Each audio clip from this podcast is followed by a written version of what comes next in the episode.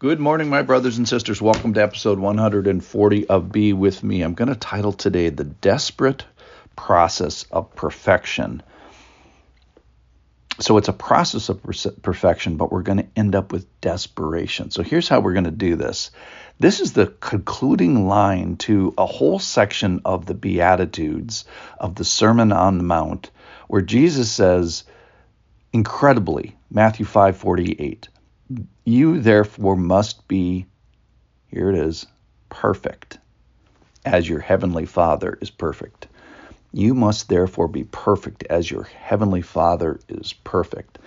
Now, the problem is the best of men are men at best, and um, let's just talk about the second part because that's an easier part. Your heavenly Father is perfect. Well, he better be, and we're desperately dependent. We'll get to that and we but we wouldn't last a moment on this earth. All of creation depends on him being perfect and the next kingdom even depends on him being perfect. So what are we going to do with without a payment for our sin process? It totally depends on him. And then how about at the moment your heart stops beating what who's in charge of taking your spirit somewhere and carrying it to the next uh, from this kingdom of the world and carrying it to the next kingdom. I mean, without a perfect God, we're in trouble at that moment. You can't even talk about this. So, all through this section in Matthew chapter 5, he's raised the bar. He said, You've heard it said, so the standard, and then he's raised the standard. And he's picked a couple of really choice little chewy topics like anger and lust and marriage and truth telling and vengeance. And he's raise the bar of perfection. Okay, so that's the God side.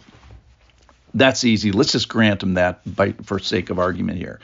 The tricky part is our part of this. So you therefore must be perfect. So what does that mean? So let's go to the Greek, which I did this morning to help us with this. And that is, uh, it means to be mature and complete and not lacking any moral quality or fully developed. And what it assumes is that there has been and is a process.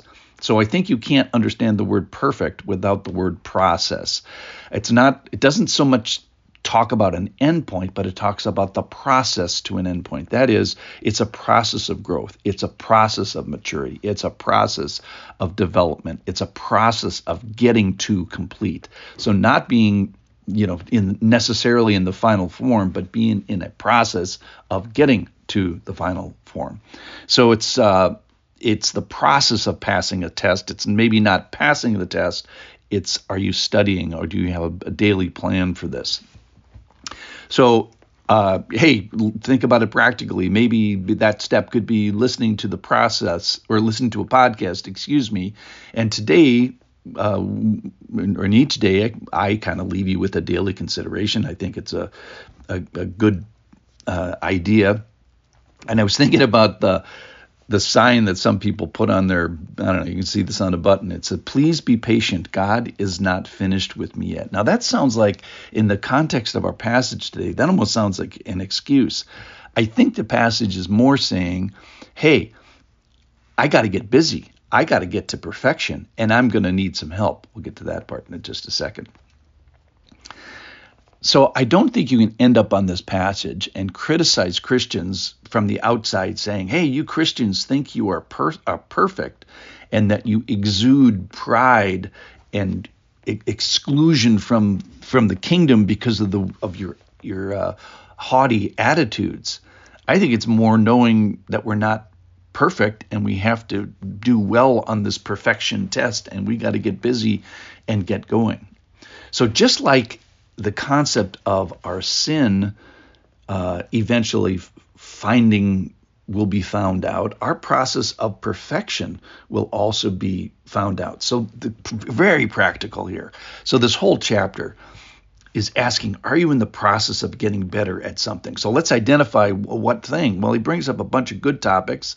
Maybe you're the chink in your armor is anger, or maybe it's uh, your marriage, or maybe it's your mouth, or maybe it's your retaliation, or maybe it's your love, or maybe it's your lust. These are all brought up just in Matthew chapter 5. And I think it's a fair thing to say let's find our weakest point, the chink in our armor, and then ask the question Are you in the process of getting better at this weak area? Unattended, I would say, my guess is that uh, it will get worse. If, not, if attention is not paid uh, to whatever this area is, I think it'll get worse. And I think here's a fair question is is if I were to fall, fill in the blank, if I were to fall in my Christian walk, likely it would be in this area.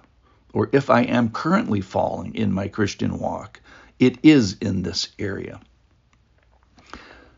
So rather than saying, hey, I'm only human and anger is just the way I was raised or whatever, uh, the Lord is asking us to be godly in the, this area of marriage or lust or pride or whatever.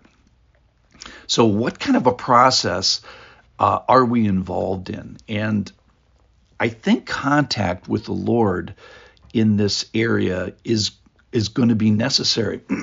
so rather than be discouraged as they say, "Whoa, boy, my anger is out of out of hand or my lust is out of hand this is the exact place where god wants to meet us. And what kind of a process are you involved in this? Likely it's one of desperation. So i think it's absolutely impossible for a christian to read this verse and end up with pride saying yeah i got this all together wow i'm perfect where are we going to find these people that are in the process of perfection are we going to find them strutting around uh, like the Pharisees in the temple? No, I think we're going to find them on our on their knees. Where do I people find people resembling this?